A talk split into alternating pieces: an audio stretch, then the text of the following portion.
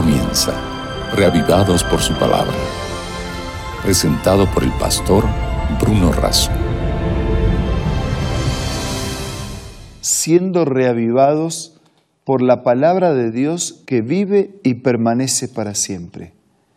Gracias a esa permanente palabra de Dios, tenemos la oportunidad de encontrarnos todos los días y reflexionar sobre el mensaje originado en Dios y destinado a cada uno de nosotros. Hoy nos detenemos en Jeremías capítulo 20, pero como lo necesitamos un espíritu de oración, busquemos en la plegaria la ayuda de Dios.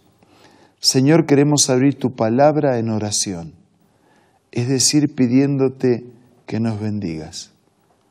Lo necesitamos, lo agradecemos lo pedimos en el nombre de Jesús. Amén. El capítulo 20 del libro de Jeremías nos presenta la sexta confesión de Jeremías. Pero antes de eso hay un incidente entre Pasur y Jeremías. Cuando el sacerdote Pasur, hijo de Imer, que era el oficial principal de la casa del Señor, oyó lo que Jeremías profetizaba, mandó que golpearan al profeta Jeremías y que lo colocaran en el cepo ubicado en la puerta alta de Benjamín junto a la casa del Señor. Parece que cuando el profeta transmite con autenticidad la palabra de Dios, produce enojos.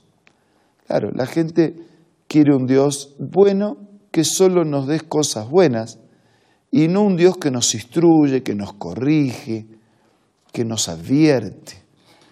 Cuando Jeremías transmitía con fidelidad el mensaje de Dios, en este caso generó en Pasur una reacción de rechazo a la palabra de Dios.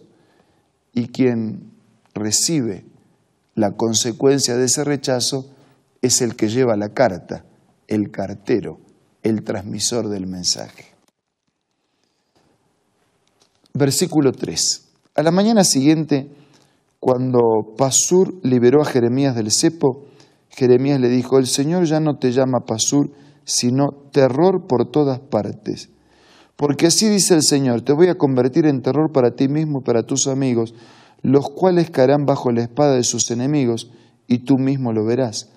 Entregaré todo Judá en manos del rey de Babilonia, el cual los deportará a Babilonia y los matará a filo de espada Además pondré en manos de sus enemigos toda la riqueza de esta ciudad, sus productos, sus objetos de valor, sus tesoros.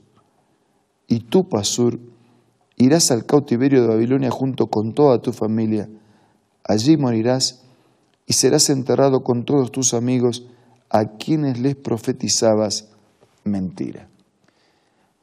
¿Por qué tan castigo extremo? Porque Pasur era el responsable de custodiar las, el templo. De manera que su responsabilidad era mayor. Él tenía que custodiar el templo, cuidar el templo, mantener lo sagrado del templo, transmitir la verdad. Y resulta que él profetizaba mentiras y rechazó al profeta verdadero de Dios. Cuando actuamos así, no podemos esperar otra cosa que la misma destrucción. No podemos jugar con Dios y a mayor conocimiento, mayor responsabilidad. Desde el versículo 7 en adelante aparece la sexta confesión o queja de Jeremías. Dice, me sedujiste, Señor, y yo me dejé seducir. Fuiste más fuerte que yo y me venciste. Todo el mundo se burla de mí. Se ríen de mí todo el tiempo. Cada vez que hablo es para gritar violencia, violencia. Por eso la palabra del Señor no deja de ser para mí un oprobio y una burla. Si digo no me acordaré más de Él, ni hablaré más en su nombre, entonces su palabra en mi interior se vuelve un fuego ardiente que me cala hasta los huesos. He hecho todo lo posible por contenerla, pero ya no puedo más.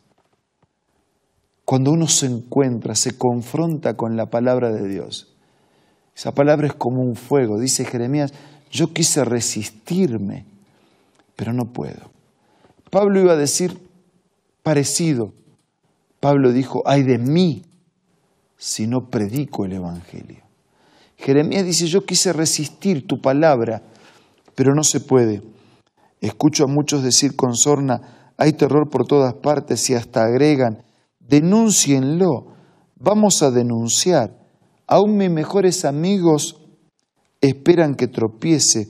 También dicen, quizás lo podamos seducir, entonces lo venceremos y nos vengaremos de él. Desde el versículo 11 en adelante nos encontramos que aún en medio de su lamento y de su queja, Jeremías tiene confianza. ¿En quién? El Señor está conmigo como un guerrero poderoso. Por eso los que me persiguen caerán y no podrán prevalecer, fracasarán y quedarán avergonzados. Eterna será su deshonra, jamás será olvidada. Tú, Señor Todopoderoso, que examinas al justo, que sondeas el corazón y la mente, hazme ver tu venganza sobre ellos, pues a ti he encomendado mi causa. Jeremías recobra su confianza y su seguridad en Dios. ¿Y por qué se siente seguro? Porque se siente en la presencia de Dios.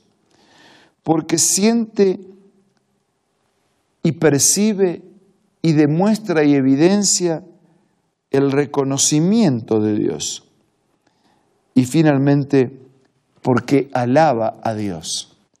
Versículo 13 dice, canten al Señor, alábenlo. Él salva a los pobres del poder de los malvados. Maldito el día en que nací, maldito el día en que mi madre me dio a luz, maldito el hombre que alegró a mi padre cuando le dijo, te ha nacido un hijo varón otra vez aparece la queja de Jeremías. Que sea tal hombre como las ciudades que el Señor destruyó sin compasión. Versículo 17. ¿Por qué Dios no me dejó morir en el seno de mi madre? Así ella habría sido mi tumba y yo jamás habría salido de su vientre. ¿Por qué tuve que salir del vientre solo para ver problemas y aflicción y para terminar mis días en vergüenza? todos podemos desanimar, incluso un profeta de Dios. Todos podemos hundirnos en una queja, en una lamentación, en un reclamo. Todos podemos sentirnos frustrados. Pasó con Jeremías y pasó con otros hombres de Dios en la Biblia. Pero en medio de la dificultad, en medio de los problemas, en medio de las circunstancias difíciles de sobrellevar, hay una luz de esperanza. Hay un Dios seguro que está a nuestro lado. Su presencia cambia las cosas. Sí, hay remedio para nuestra enfermedad. Hay respuesta para nuestras preguntas. Hay liberación para nuestra esclavitud. Hay fortaleza para nuestra debilidad. Hay seguridad para nuestras dudas. Satanás tiembla y huye delante del alma más débil que busca refugio en el poderoso nombre de Jesús. Podemos ser los más débiles, podemos tener el mayor desánimo, pero si nos refugiamos en el poderoso nombre de Jesús, alcanzaremos la victoria. Sea cual sea su situación, refúgiese ahora en el poderoso nombre de Jesús y encontrará fortaleza y victoria para la vida. Ahora vamos a hablar con Dios a través de la oración.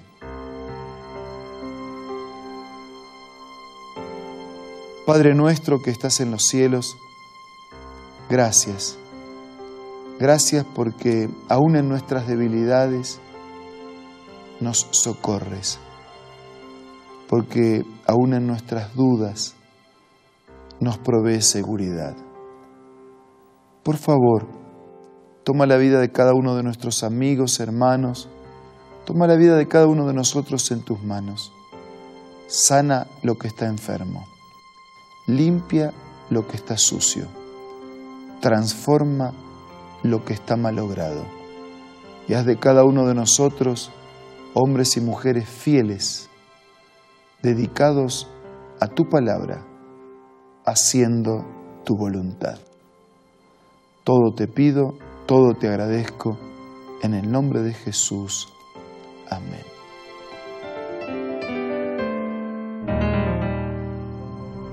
Muchas gracias por su compañía permanente.